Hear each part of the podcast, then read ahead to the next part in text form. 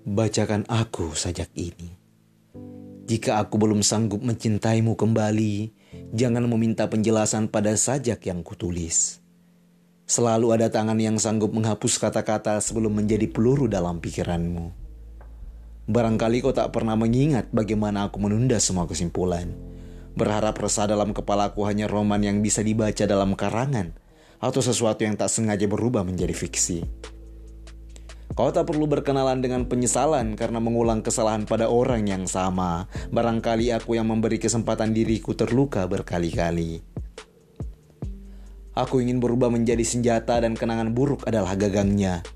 Kelak aku sanggup membidik diriku di masa lalu. Jika kau mendengar ledaknya, adakah bait yang kau siapkan untuk menutup sajak ini?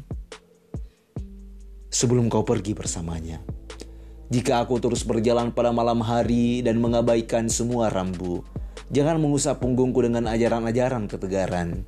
Biarkan aku berpura-pura mampu menanggung semua kelemahan yang tersisa, atau semua yang tersisa adalah kelemahanku.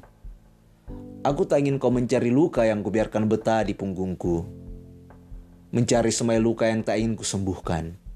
Biarkan aku mengingat cinta sebagai silogisme dari kesepian yang kau serahkan kepada orang yang masih mencintaimu.